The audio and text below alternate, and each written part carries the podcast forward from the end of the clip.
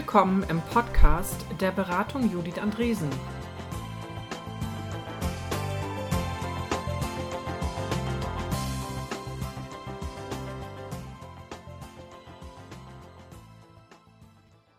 Moin Moin und ein herzliches Hallo im Podcast der Beratung Judith Andresen. Es ist der 7. September 2015. Mein Name ist Judith. Bisher haben wir, das Team der Beratung Judith Andresen, viel geblockt. Wir berichten häufig über Interessantes, Nachdenkenswertes und Anekdoten aus unserem Alltag. Gute Lesetipps und Hinweise auf externe Webseiten geben wir in unserem Newsletter. Es ist aber so, dass viele agile Themen kontrovers diskutiert werden. Kontroverse Themen gehören in Interviews. Wir mögen Interviews lieber hören als lesen. Und deswegen, aber nicht nur deswegen, fangen wir nun an zu podcasten.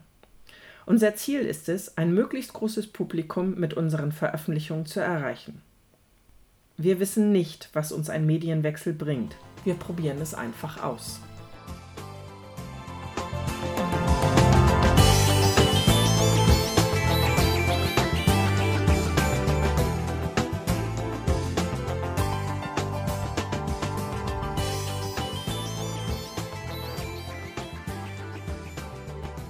Ihr findet unsere Podcasts unter judithandresen.com/audio. Im Podcast BJA 001 spreche ich mit Dr. Johannes Meinusch über MVPs.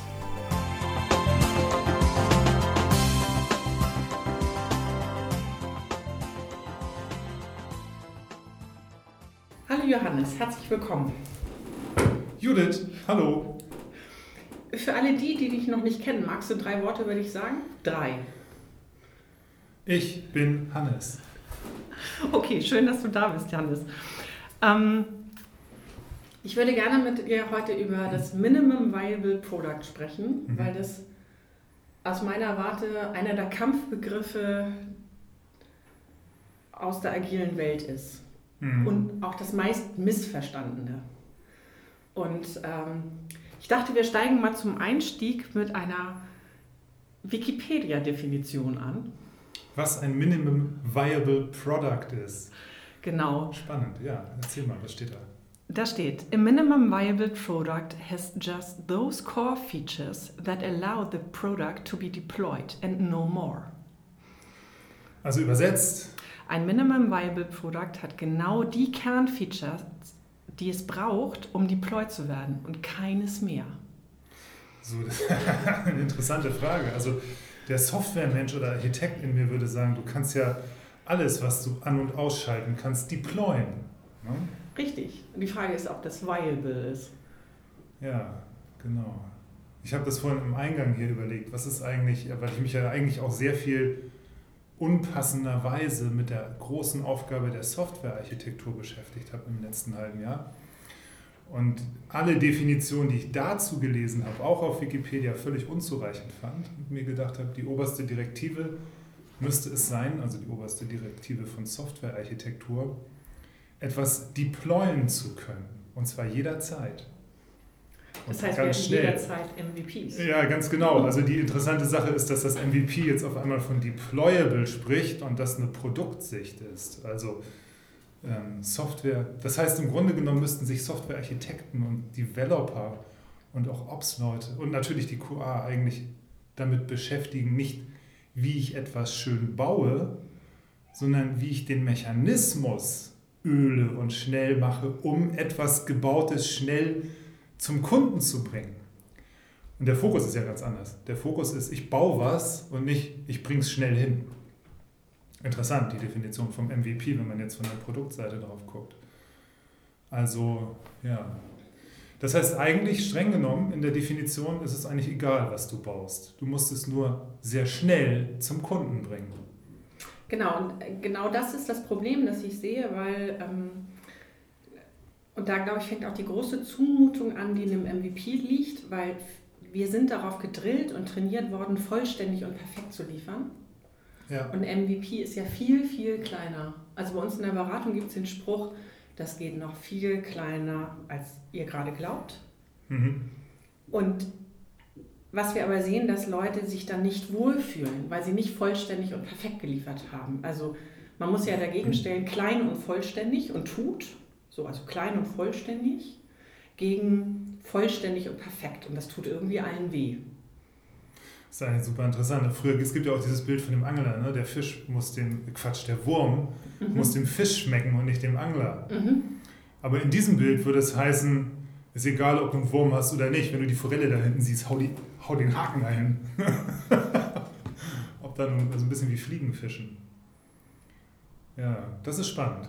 Ähm, ich habe auch überlegt am Eingang unten, also jetzt nicht direkt mit dieser Wurm- und Fischgeschichte, aber das Produkt, du willst ja schon irgendwas bauen, was jemand haben möchte.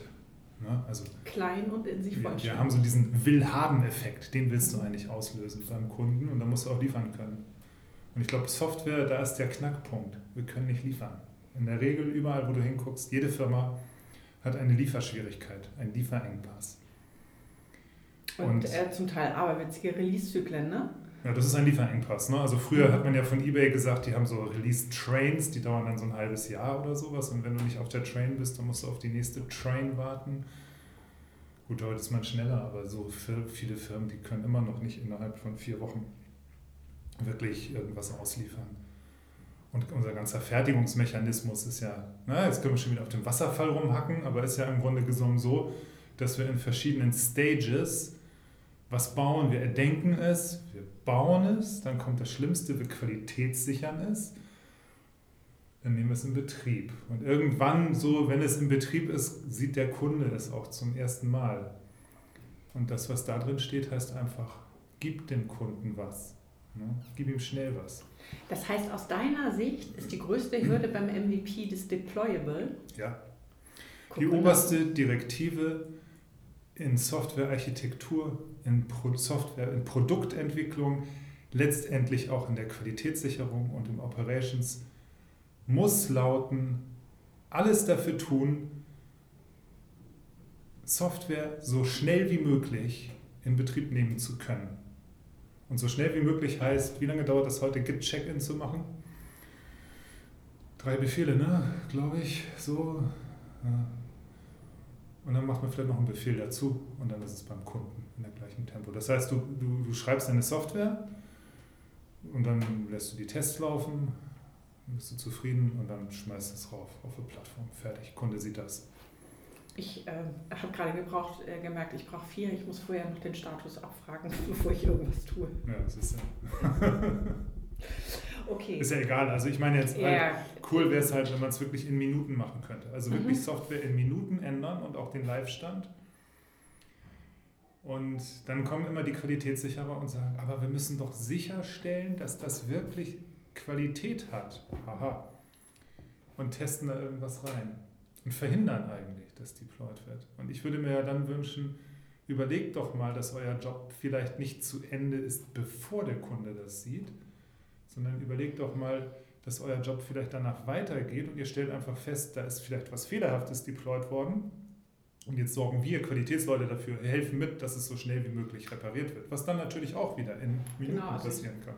Ehrlich gesagt äh, erlebe ich die Firmen als schnell im Markt, die nicht die Qualitätssicherung perfektioniert haben, sondern die die Zeit der Fehlerbehebung minimiert haben. Also die, die einen wirklich gültigen Mechanismus haben von, es tritt ein Fehler im System auf zu, wir haben diesen Fehler relevant behoben und es ist wieder okay oder im Zweifelsfalle, wir haben auch zurückgeholt, weil es zu schlimm war. Aber die Firmen, die das gelöst haben für sich, die sind heute die Schnellen im Markt. Ja, klar. Und ähm, und der Witz ist nur, wenn du schnell bist, bist du in der Lage, gute Produkte zu bauen. Weil dann kommt nämlich eigentlich die Fähigkeit erst hervor, dass du ein Produkt auch sehr schnell testen kannst und sehr klein an den Markt bringen kannst, sehr, auch sehr schnell iterativ verändern kannst, feststellst, was vielleicht geht, was nicht geht, um dann Schritt für Schritt ein großartiges Produkt zu bauen daraus. Mhm. Genau, da sind wir wieder bei meinem vollständig und perfekt. Das muss man ja aushalten. Ne? Man muss ja aushalten, dass es für Schritt für Schritt ist und dass es noch nicht fertig ist. Und ich erlebe auf der Anforderungsseite relativ häufig, also wenn es noch eine Anforderungsseite gibt, in einer guten Welt hat sich das ja irgendwann in einem interdisziplinären Team irgendwie aufgelöst und Leute wollen zusammen an einem geilen Projekt bauen. Aber wenn es noch eine Anforderungsseite gibt, dann leidet die total unter es nicht vollständig geliefert zu haben, weil sie ihrem Perfektionsanspruch unterläuft. Naja, kennst du ja wahrscheinlich auch die diversen Produkte, wo du immer wieder an die gleiche Kante stößt und dir denkst, warum lösen die das nicht? Das ist hier eine Kleinigkeit, aber ich stolper immer wieder darüber. Also so schöne Sachen sind Registrierungsbutton auf dem Mobiltelefon, ne, der Submit-Button verschwindet, wenn du anfängst, die Formulare auszufüllen, weil die Tastatur darüber fährt. So, ne, aber das ist ja ein, ein Fehler, der dauernd auftritt, den ich häufig sehe. Und manchmal denke ich, warum habt ihr das nicht behoben? Ihr müsstet es inzwischen gesehen haben. Aber es ist dann sehr aufwendig, sowas zu beheben, weil man dann wieder also die ganze Kette anstoßen muss. Ne?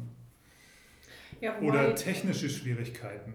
Wenn du siehst, irgendeine Funktion hier von meinem Blog-Client funktioniert nicht. Und ähm, vermutlich wäre es eine Kleinigkeit, das zu verbessern, aber dieses Merken, da ist was kaputt und dann diese Kette anstoßen bis zu verbessern, da bist du halt nicht schnell.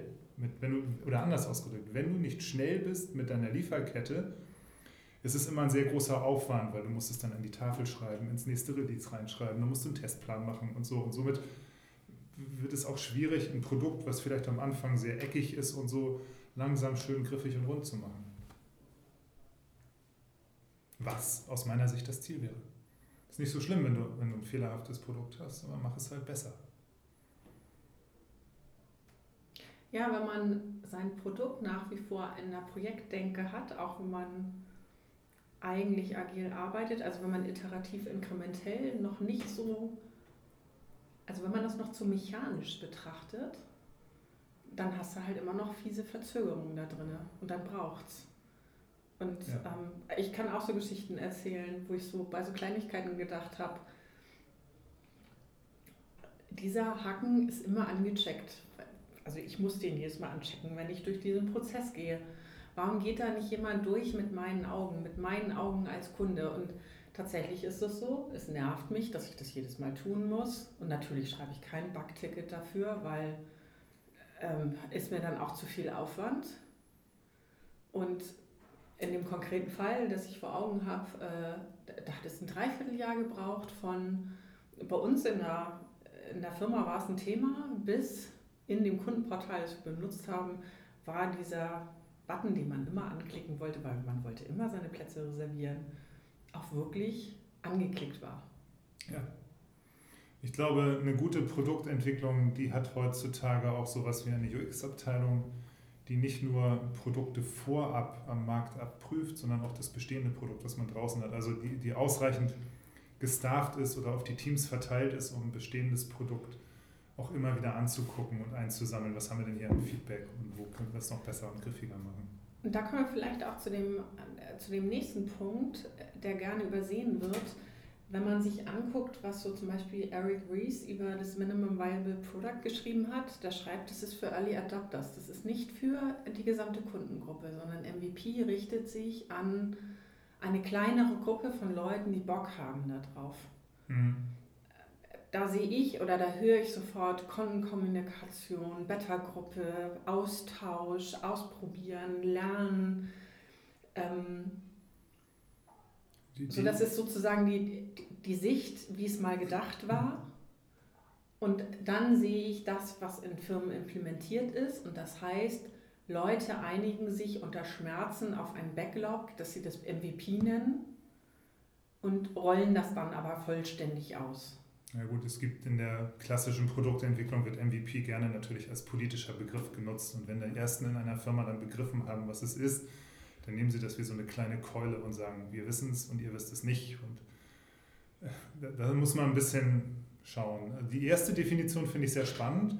Das MVP richtet sich an die Early Adopters, weil ich mir gut vorstellen kann, dass diese Personengruppe, ne, also was ich auch sehr schön finde, den Lone Nut. Kennst du den Lone Nut, diesen YouTube-Film? Der Typ, ja. der auf dem Feld tanzt, völlig ja. irre weil er Spaß dran hat oder weil er sich vorstellen kann, vielleicht auch die Early Adopters, dass das eigentlich was Cooles ist und drei Minuten später tanzt das ganze Feld. Diese Leute, die so die Begabung haben, irgendwas zu machen, was außerhalb der Norm ist, was also wirklich sogar außerhalb der wie viel Prozente, 97 Prozent sind, diese drei Sigma oder so, und ähm, die diese Begabung haben, die können sich auch gut vorstellen, wie etwas aussieht. Also im übertragenen Sinne, wie sieht so eine Ruine in drei Jahren aus? Was kann man daraus machen? Ich kann mir hinter diesen mhm. Wänden und sowas vorstellen und vermutlich alle Ecken eines frischen Produktes verzeihen, weil sie sehen nicht, der Knopf ist jetzt hässlich und eckig und ist nicht rund oder ist an der falschen Stelle, sondern sie begreifen sehr schnell die Idee, die dahinter steht und sagen, das wäre ja echt cool, wenn das so funktionieren würde. Damit glaube ich, diese Definition von MVP nach dem Reese ist vielleicht ähm, tatsächlich was für neue Produkte. Dann kann man sich natürlich fragen, ob MVP überhaupt ein Terminus ist, den man für bestehende Produkte verwenden sollte, weil das Produkt ist ja schon da und auch ein bestehendes Produkt möchtest du ja immer besser machen. Ne? Also, ich finde schon, dass und, man eine Feature-Idee in einem bestehenden Produkt, also wenn ich sozusagen ja, Feature hinzufügen ja, ja. möchte, da auch mit einer MVP-Denke rangehen kann, weil gerade Feature neigen ja zu Featureitis. Interessant. Das würde also für eine UX-Abteilung bedeuten, wenn die eine Case-Study mit einem neuen MVP machen, sollten sie sich tunlichst ähm, hier die, das erste Sigma, also die, die Early Adopters und die Lone Nuts raussuchen und das denen vorwerfen mhm. und nicht ähm, der breiten Masse, die äh, vielleicht kritisch ist oder so. Oder, ne, also äh, kritisch aber ist ja nicht schlecht, aber, aber ne, interessante Frage. Ich glaube nicht, dass das eine UX-Abteilung bedacht hat. Ehrlich in gesagt, der, in der Selektion der Probanden, denen ein Produkt, ein MVP vorgesetzt wird. Ehrlich gesagt habe ich das ganz selten erlebt, weil ich auch gerade UXler erlebe als vollständig und perfekt. Ja, da muss man. Diese, äh, dieses, ähm, das, die User Experience muss einheitlich sein, das muss ja. aus einem Guss kommen. Ja. Ähm, und denen fällt es ganz schwer zu sagen, wir versuchen mal einer Idee zu folgen und halten das aus, dass womöglich ein bestimmter Teil der Seite oder ein bestimmter Teil des Produktes nicht exakt den Richtlinien folgt, die das Gesamtprodukt hat, einfach um auszuprobieren, was passiert. Ähm, und das deployable wäre die Idee. Und dann kommt aber, wir, wir müssen es vollständig und perfekt machen, weil dann so ein Gedanke davon da ist, unser Kunde verzeiht uns das nicht. Naja, und, und selbst, der Auftrag an die UX-Abteilung ist ja auch, mach ein tolles Produkt. Und ihr habt ja alle Mittel dafür und findet das nach Möglichkeit vorher raus. Und jetzt kommt folgendes Dilemma noch dazu. Die UX-Abteilung, die, die ich kenne, teilen sich mindestens in zwei Fraktionen auf. Und du baust tatsächlich beide. Beide haben ihre Daseinsberechtigung. Das eine ist die Gruppe, die im Grunde mit Hilfe ihres UX-Research auf Basis der, der Panel-Ergebnisse oder der, der Antworten, die sie von den Probanden bekommen, herausfinden wollen, was funktioniert und was funktioniert nicht. Wie soll das Produkt aussehen? Das ist eine Arbeit, die ist aufwendig, die dauert zum Teil Wochen und äh, ist langsam. Und hat die totale Berechtigung, Daseinsberechtigung, weil du ja mit echten Benutzern versuchst, frühzeitig so Fehler rauszubringen. Langsam ist aber nicht Deployen. Und es gibt den Teil der UX-Abteilung, die tatsächlich eher in Richtung Design denken. Design denke bedeutet aber ich, Ne, also dieses Henry Ford-Thema, wenn ich die Leute gefragt hätte, was sie wollen, hätten sie, das wird ihm ja nachgesagt, dass er gesagt hat, dass die Leute dann hätten schnellere Pferdefuhrwerke haben wollen. Design bedeutet, ich überlege mir etwas und aufgrund meiner Erfahrung weiß ich, wie es aussehen soll und mache es einfach. Ich weiß, das sieht schlecht aus, also mache ich es anders. Ähm, dieses Design verträgt sich aber nicht mit dem, wir haben das vollständig studiert, sondern das macht tatsächlich so einen Vorschlag und sagt, so ist es aus der Erfahrung heraus. Ne? Das heißt, eine UX-Abteilung an sich hat schon diese beiden Lager und tatsächlich brauchst du beide. Für einen MVP brauchst du eher die Designer. Für ein bestehendes Produkt, ähm, was du verbessern möchtest, brauchst du eher die UXler. Ne? Oder vielleicht, das ist jetzt neu, das ist für mich auch ein neuer Gedanke, vielleicht könnte man den UXlern, also die mit den Probanden arbeiten, eben auch sagen, ja, vielleicht könnt ihr rausfinden, wer Early Adopter sind. Das muss man ja überhaupt erstmal rausfinden Ne, jeder sagt von sich gerne, er ist ein Early Adopter wahrscheinlich, weil das so toll klingt. Aber ist man das wirklich? Und wenn ihr die rausfinden könntet, dann macht bitte nur mit dem Teil eure UX-Studien für das neue Produkt. Habe ich nie gehört, dass sich über diesen Kausalzusammenhang überhaupt bisher jemand Gedanken gemacht hat. Für mich war schon neu, überhaupt diese zwei Fraktionen in der UX-Abteilung zu sehen. dahinter steht tatsächlich immer wieder dieses Schnellsein und nicht mit der Begründung so sehr, wenn ich nicht schnell genug bin, dann holt sich das jemand anderes. Das finde ich ist ja ein sehr angstmachendes, definitives Statement. Die Leute schlagen genug Leute lang genug mit dem Kopf auf der Heizung, so schnell sind die auch nicht. Sondern wenn ich schnell bin, habe ich die Fähigkeit, einfach was zu verändern. Und wenn ich es einfach ändern kann, dann ist das toll. Denn der große Aufwand in der Produktentwicklung heute geht nicht ins Ändern des Produktes, sondern in wie kriege ich das Ding live. Tatsächlich ist es so, dass wenn wir in Unternehmen gucken, dass wir sehen, dass das am Ende der Gedanke ist, der gewinnt, nämlich schnell liefern. Also ja. zum Anfang steht vollständig und perfekt und ähm, wir, wir können kein MVP ausliefern, weil am Ende kann man daran ablesen, dass ich meinen Job nicht richtig gemacht habe, weil ich das Produkt nicht verstanden habe, weil ich das Produkt nicht vollständig abgebildet habe. Da ist so ein Perfektionsgedanke dahinter, das geht nicht, das kann man nicht liefern, das funktioniert nicht so. Und wenn sich dann eine Gruppe getraut hat, und für mich ist es wirklich ein ganz emotionales Ding, da muss sich eine Gruppe trauen zu sagen, das ist gut so, good is enough, wir liefern jetzt. Wenn sie es getan haben, der Erfolg, der sie einholt, das ist der einzige Grund, das nächste MVP zu bauen. Weil sie sind in Interaktion, sie kriegen Feedback, sie lernen ganz schnell und sie haben geliefert. Sie hatten dieses wunderschöne Moment von, unsere Arbeit ist sichtbar. Und wenn man diese Emotionalität da reinkriegt, dann kriegt man auch diese Vollständigkeit und Perfektheitsdebatte weg. Und womöglich denkt dann auch nochmal ein Team darüber nach, wie sie eigentlich in schneller Liefern kommen. Und zwar dann nicht nur fachlich, sondern auch tatsächlich technisch. Also was müssen wir jetzt eigentlich am Deployment-Verfahren machen? Weil offensichtlich lohnt es sich für uns als Team, schneller zu sein.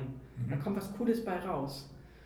Aber diesen Moment, da muss man halt einmal hin. Und das ist, glaube also meiner Erfahrung nach, ein ganz, ganz mühsamer Prozess, sich das zu trauen.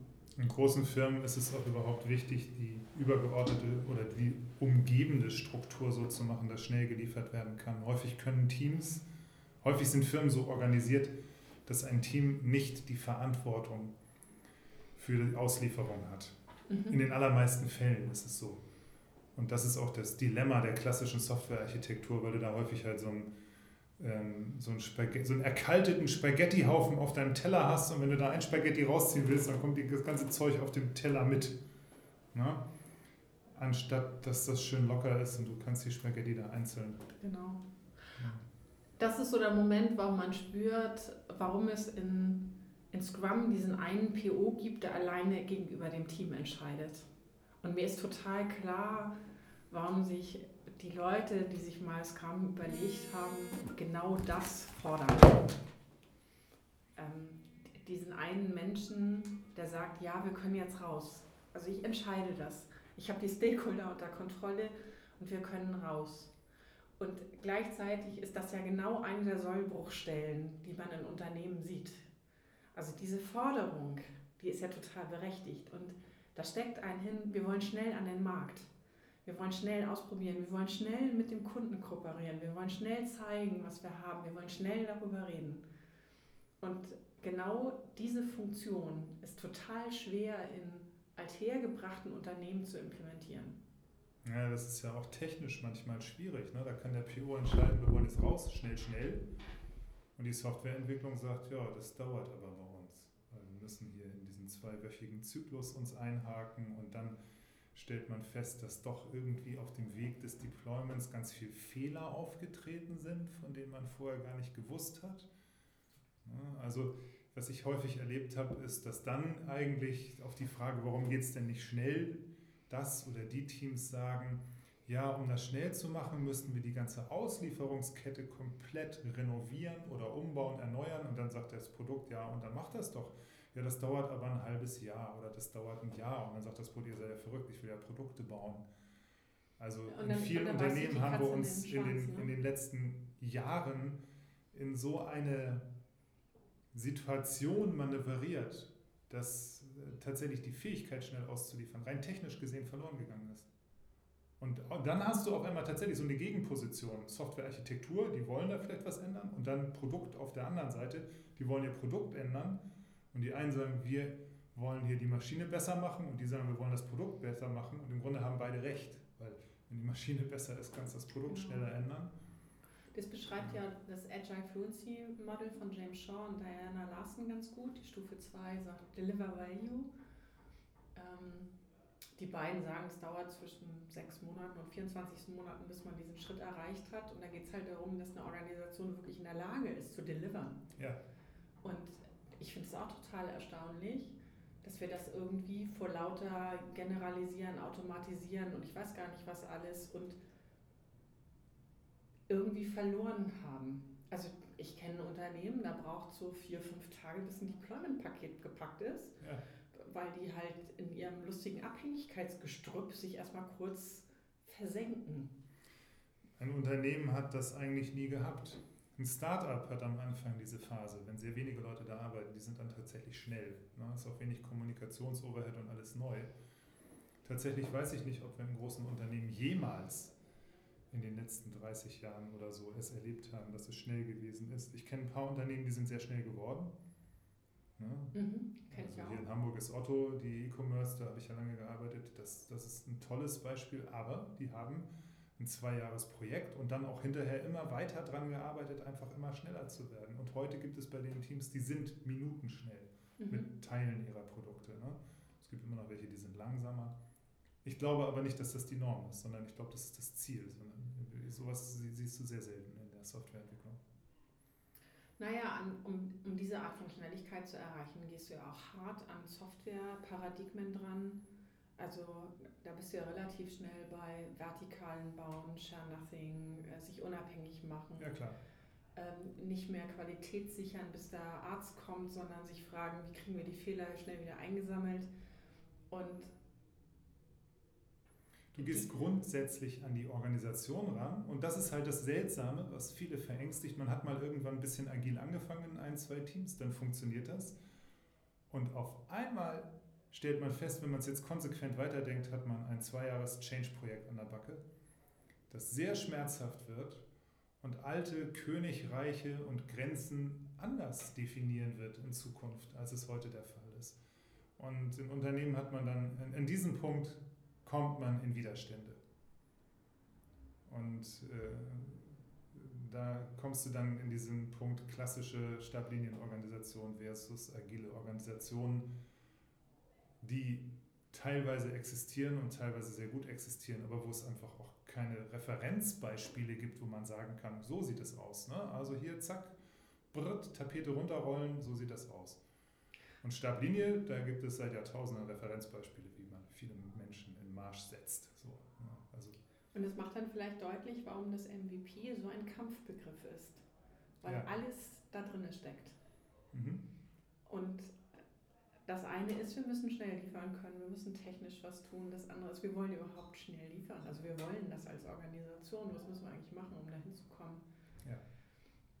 Und es setzt damit bestimmte Mechanismen in der Startlinie außer Kraft und setzt so eine ganz starke Orientierung auf das Geschäftsziel und auf den Kunden hin, die für viele Organisationen einfach eine Zumutung sind.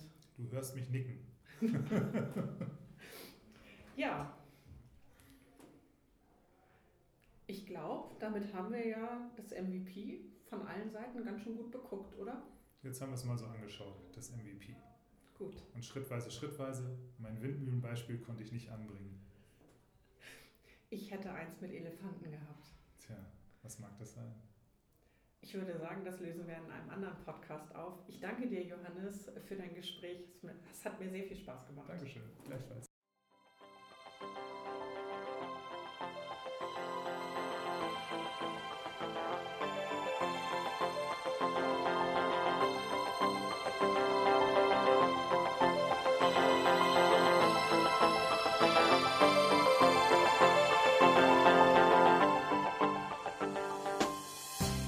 In Hamburg sagt man Tschüss.